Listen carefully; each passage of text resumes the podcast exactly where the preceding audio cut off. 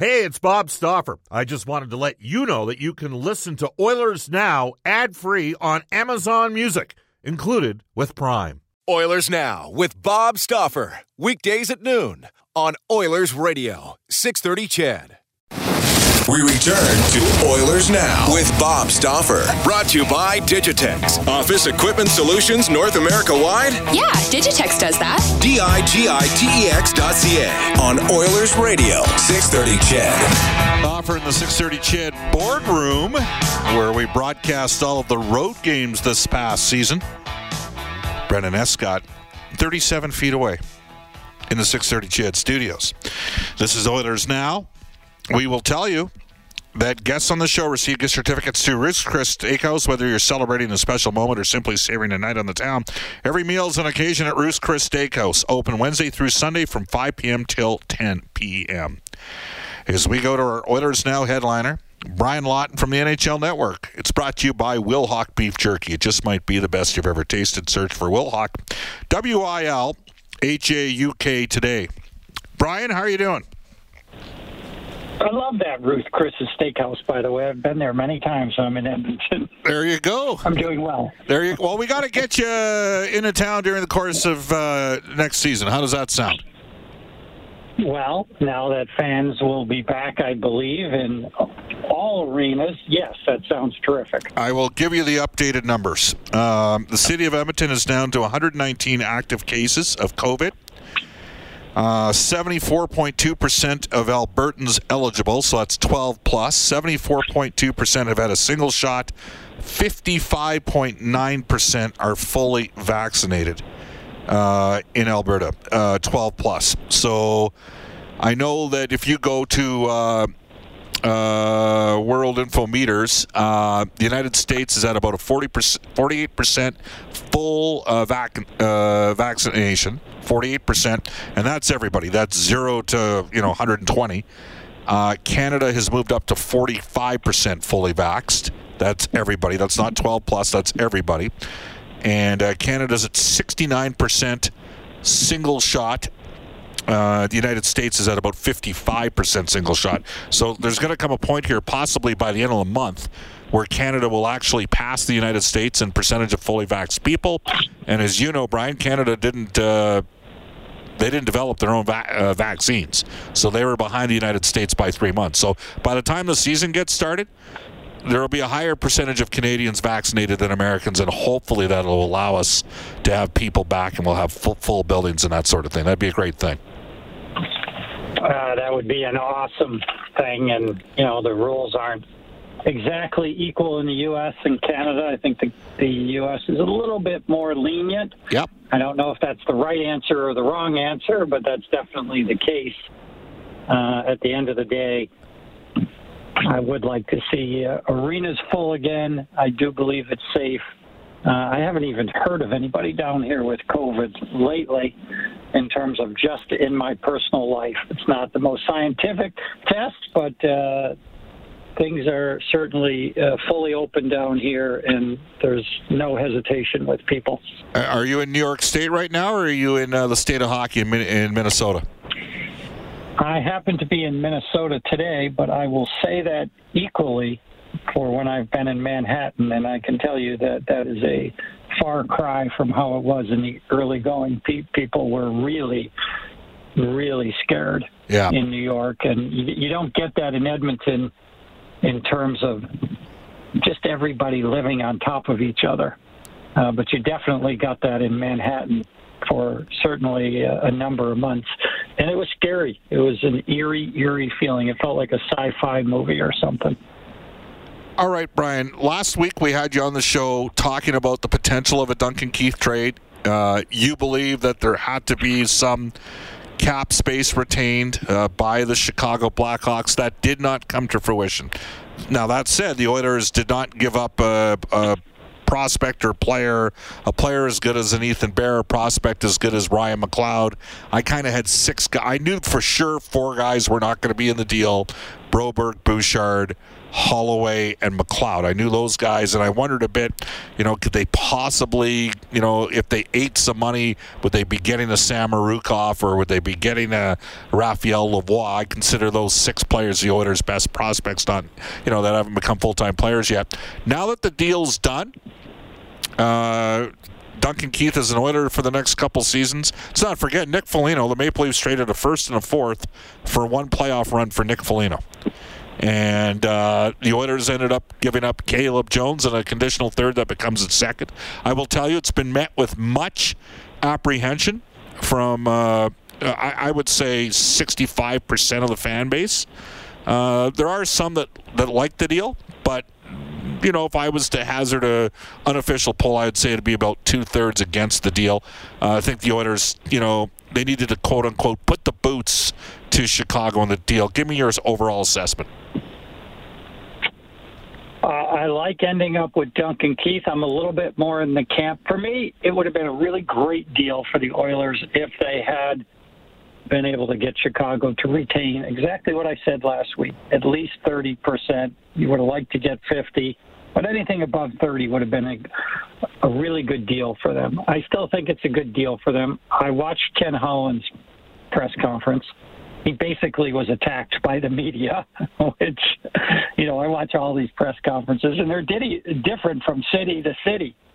Uh, but he took, uh, he was under fire quite a bit.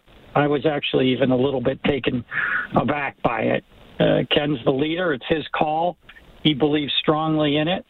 Um, my voice would have been part of the process like Ken goes through before he makes a deal with his staff. And obviously, at the end of the day, I would say his uh, staff was in favor of it because one thing about Ken is he's very open minded to hearing other people's opinions. Uh, they felt like it's something they needed to do. I called Dave Tippett last night. I spoke to him briefly. Um, he doesn't get as involved in that stuff as you can imagine, but he likes Duncan Keith and he's thrilled to have him on the team. As far as what gets traded, that's not his bailiwick. Well, I don't know what sort of, you know, like at this stage of the game, with all due respect to Caleb Jones, he may have missed a bit of a window last year. Uh, he's got some athleticism. There's been some challenges along the way in putting it together. Uh, that said, not a bad fourth round pick for the Oilers back in 2015. Got in NHL games. You know, people talk about Brayden Point, awesome third round pick, incredible third round pick. They missed two picks in the second round, never played an NHL game from that draft year.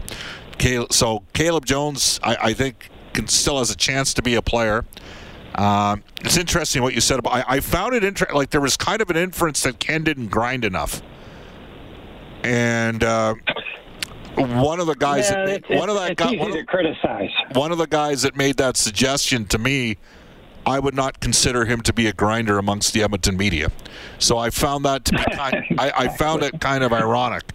Um, so uh, you know, it's I know I know who works every day. I know who works the channels every day and I know who's prepared to put their neck out in the line and say, "Look, I believe in I believe in this." And and you know, I also know one more thing, Brian.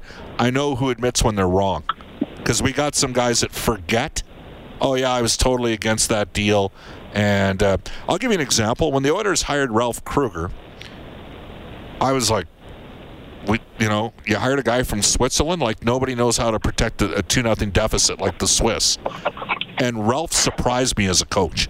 Like I, I was like, okay, like he surprised me. His power play was pretty funky, and he did some unique things. And uh, and I was wrong on Griffin Reinhart, and so was Craig Button, because Button suggested the Oilers trade the pick that turned out to be Leon Draisaitl for Griffin Reinhart going into the 2014 draft. But I thought Griffin had a chance to be a top four player. So I've been wrong lots over the years. Um, you've been in that chair as GM. How fr- I know you got to do your own thing and you can't worry about the outside noise. But do you end up do you, do you hear what people say or do you just shut it out? How, what, what transpires there? Uh, you're aware of it, but you have to be steadfast in what you're doing. And there's guys all over the league that are making huge calls. I mean, look no further than you know what's transpired in the last week. Some of the calls that have been made buying out Ryan Suter and Zach Parise. That's a huge call. Billy Guerin is hearing it here in Minnesota. Some people love it, some people hate it, some people wish or believed it should have been just one player.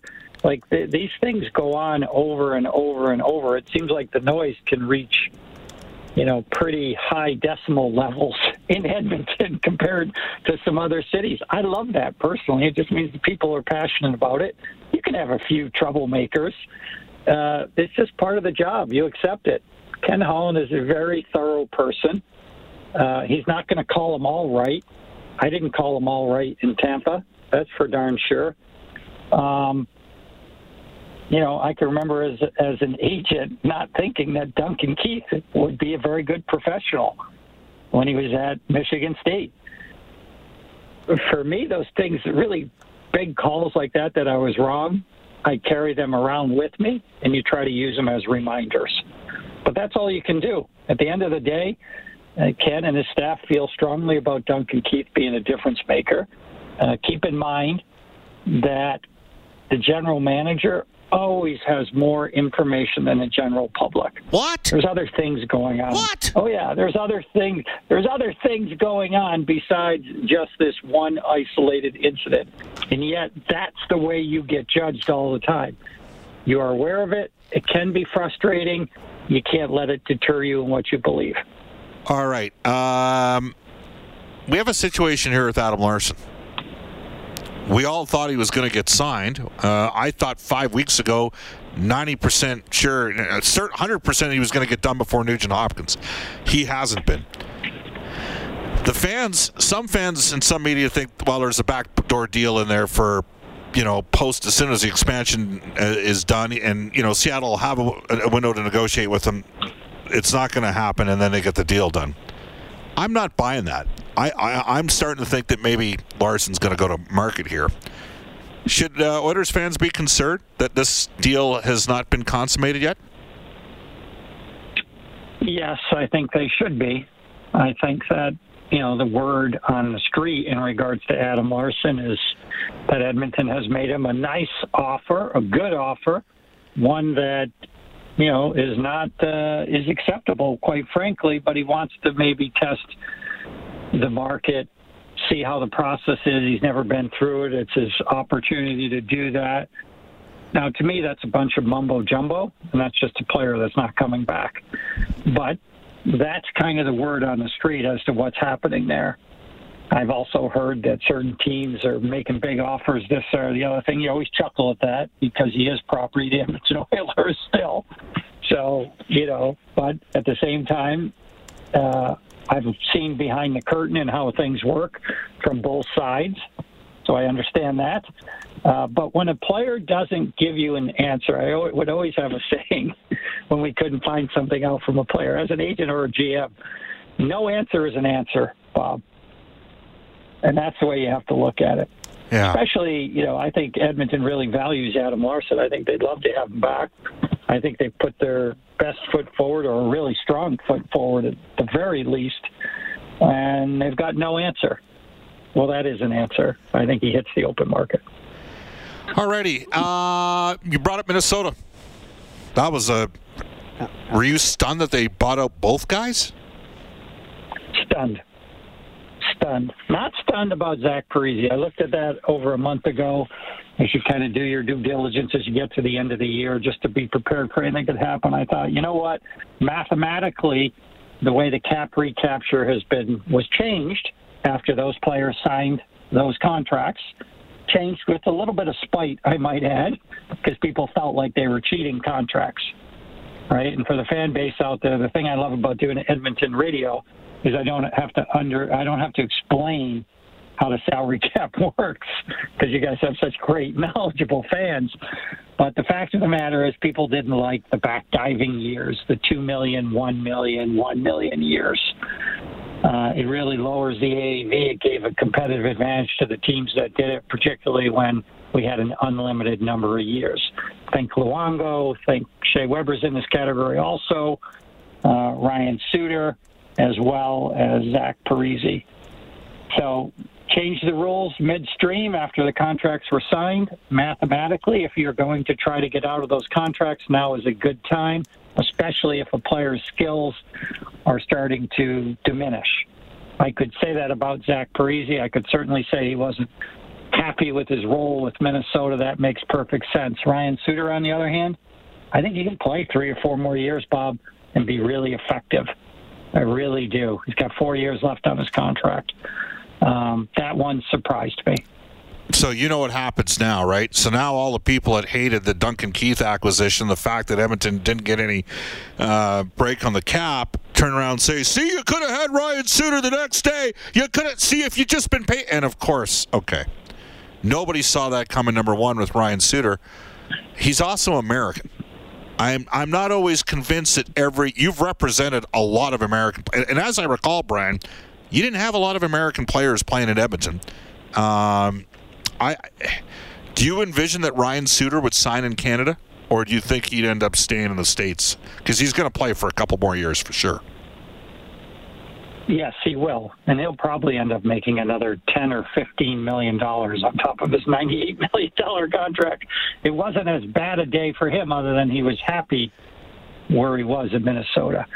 Um, and I actually represented Ryan for okay. the Olympics in Sochi just for doing endorsements. We're friends. He's a great guy. I would not say it would be high on his priority list, not because he doesn't like the city of Edmonton or, or cold weather. He lives in Minneapolis. It's not that much different than Edmonton if you really look closely at the two cities. Um, but I would say he ends up on a team like Colorado, Vegas, Florida, Boston, Dallas. Okay. I'll, I'll, take I'll take anybody on even money against the field that he ends up on one of those teams. Well, given that you have representative, that sort of tells me something. You might have a bit of a gut feel there. Uh, are you surprised that uh, the maybe did the, the, the general managers learn from what happened with Vegas? because it sounds like uh, costs are high to broker deals with Seattle, and maybe teams are just going to say, "Screw it, go ahead, take a player off our list." Yeah, what it sounds like to me is that there is more supply than there is demand from Seattle, and that is creating a fantastic market for the Seattle Kraken. You know, so imagine that there's 15 teams that want to dump a player you cannot afford to take 15 dump players in an expansion draft. So you have to choose wisely. I think that Seattle is doing a good job of communicating that. I'm not going to take 15 bad contracts, fellas. So who wants to pay more to move their guys? Who wants it bad enough? Uh, it's turning out, in my opinion, to be a pretty favorable position for Seattle when, like you just said, and I've said it many times, and I've talked to Ron Francis about it many times, along with a lot of the rest of his staff, may not be as favorable as it was for Vegas for you guys. I actually think it could be now as we get closer, as we see what's happening, as we see how many people are desperate to move a player. It, it, some of it is spurred on by the media because I think the media looks at their market, particularly the beat writers, Bob, and they say, boy, the Philadelphia Flyers would be really in a great spot if someone would take Jakub Voracek. He's still pretty good. Well, that's just not happening, in my opinion. At least not 15 times with the Seattle Kraken. And I can come up with at least 15 teams in the NHL that would love to move one player. We could easily say Edmonton would love to move James Neal. Right. You know, so just keep on going through every team. You won't, it won't take you very long to come up with 15 guys.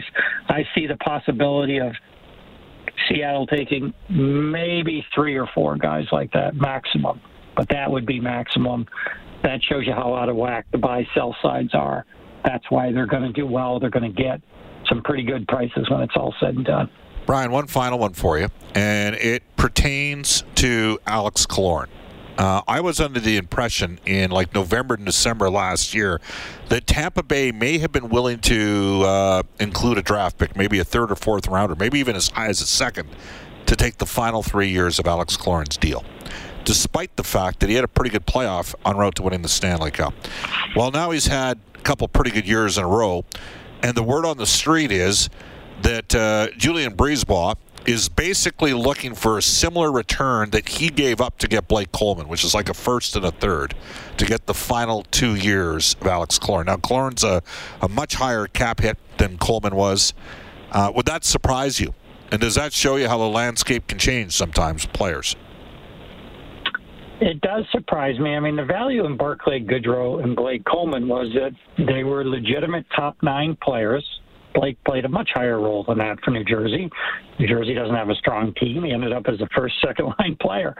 But on the Lightning, he was decidedly a third line player, making 1.8 million with another year left. That was really good business, really smart business by Julien BriseBois. He was a little bit ahead of the curve. Now with Alex Killorn, he's 17 points in 19, 19 games this year. He was a warrior, scored some big goals a little bit of a Swiss Army knife, a utility player that can fill in anywhere in your lineup in the top nine. And uh, I'd say his value is at a premium right now.